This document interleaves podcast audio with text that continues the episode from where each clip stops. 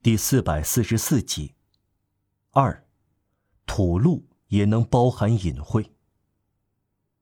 玛丽于斯心潮翻滚，他看到科赛特身边这个人总有一种疏远，从此得到了解释。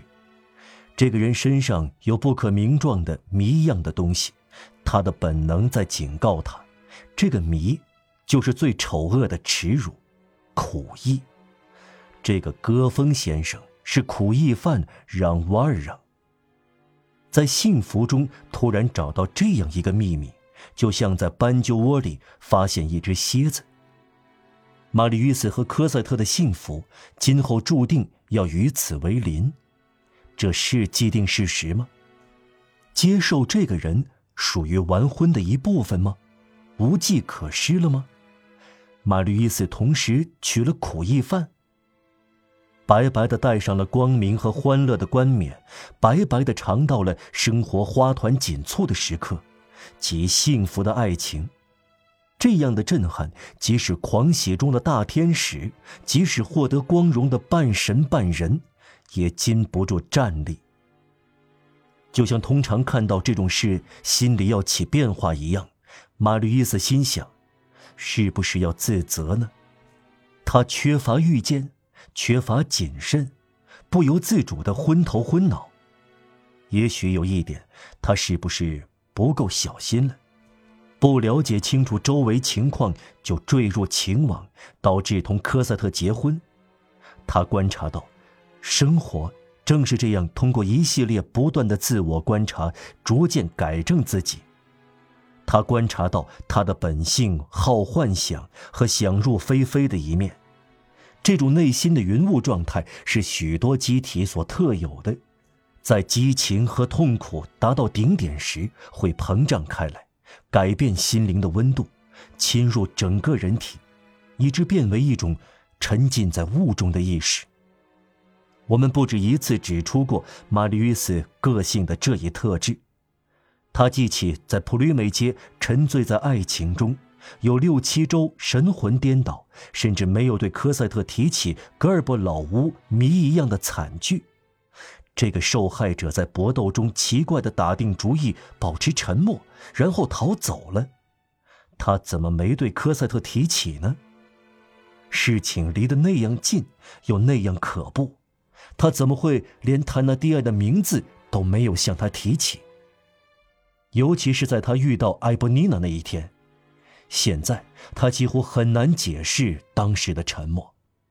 不过，他考虑过，他记得自己的一夺神摇，对科赛特的迷醉，吞掉一切的爱情，这种把对方加持到理想境界中，也许还有难以察觉的理智的成分，混杂到心灵美妙的强烈状态中，一种隐约朦胧的本能，要隐瞒并从记忆中消除这一可怕的遭遇。他害怕触及，不想在其中担当任何角色，只想回避。无论当叙述者还是见证人，都要受到指责。再说，这几个星期就像闪电一样过去了，只来得及相爱。末了，反复衡量、掂量和琢磨过以后。即使他向科赛特叙述戈尔伯老屋的绑架事件，即使他向他说出坦纳迪亚一家的名字而不顾后果，即使他发现让瓦尔让是个苦役犯，这会改变他玛丽与斯什么？这会改变他科赛特什么？他会退缩吗？他会不那么爱他吗？他会不娶她吗？不会。这会改变发生的事吗？不会。没有什么可后悔的，没有什么可自责的，一切都很好。对这些所谓情人的醉鬼来说，有一尊神。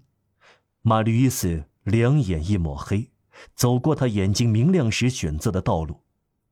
爱情蒙住了他的眼睛，把他引导到哪里去？引导到天堂去。但这天堂，今后由于接触到地狱而变得复杂。玛丽伊斯以前疏远这个人，这个变成让瓦尔让的歌风，如今疏远又混入了厌恶。说实话，在这种厌恶中有一些怜悯，甚至有一点惊奇。这个小偷，这个惯犯，归还一笔托管的钱，托管多少钱？六十万法郎。只有他一个人知道托管的秘密，他能保管并归还。另外，他自己披露他的身份，没有什么迫使他这样做。如果有人知道他是什么人，那也是他透露的。透露出来，不仅仅要接受耻辱，还要冒险。对判了刑的罪犯来说，假面具不只是假面具，还是一个庇护所。他放弃了庇护，一个假名有安全因素，他放弃了假名。他是苦役犯，能永远隐藏在一个清白家庭里。他顶住了这种诱惑，出于什么目的？出于良心的顾虑。他以不可抗拒的讲实话的声调现身说法。总之，不管这个让瓦尔让是什么人，无疑这是一颗觉醒的良心。其中有着难以述说的刚开始的神秘的改恶从善。从表面看来。谨言慎行早已主宰了这个人，如此走正道和从善，一般的秉性是不会有的。良心的觉醒，便是灵魂的伟大。让瓦尔让是真诚的，这种真诚看得见、摸得着，不容置疑。他表现出来的痛苦便是明证，用不着调查，给这个人所说的话以可信性。对玛丽·与斯来说，分析到这里，情况奇怪的颠倒过来了。他从戈峰先生身上得出什么？不信任。他从让瓦尔让身上得出什么？信任。玛丽·与斯经过思索，给这个神秘的让瓦尔让做了总结，看到他的正面和负面，力图达到一种平衡。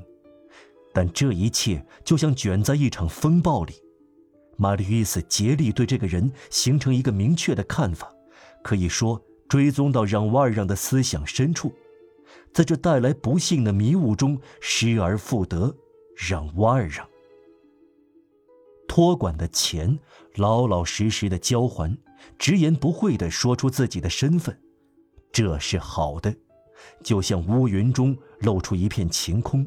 然后乌云又恢复一片幽暗。不管玛丽·约斯的回忆多么混乱，他还是能够恢复一些影像。荣德雷特漏室那场经历究竟是怎么回事呢？为什么警察到来时，这个人不但不告状，反而逃脱呢？玛丽·约斯现在找到了答案，因为这个人是潜逃的惯犯。另一个问题，为什么这个人来到街垒？因为现在马吕伊斯又清晰地看到当时的情形。这种记忆在人激动时，如同隐形墨水靠近火时，会重新显现出来。这个人出现在街垒，他不参加战斗，他来干什么？面对这个问题，出现了一个幽灵，做出回答：沙威。马吕伊斯完全记得，当时让瓦尔让把捆住的沙威拖出街垒那凄惨的景象。他还听到在蒙德图小巷传来可怕的手枪声。在这个密探和苦役犯之间，确实有仇，一个妨碍另一个。让瓦尔让到街垒去是为了复仇。他到得很晚，他可能知道沙威当了俘虏。科西嘉式的复仇深入到社会底层，成了法则。这种复仇非常普通，连一半向上的人也不以为奇。这种人的心灵天生要犯罪，即令在悔改之中对盗窃可能是有所顾忌，但对复仇可不是这样。让瓦尔让杀死了沙威，至少这是显而易见的。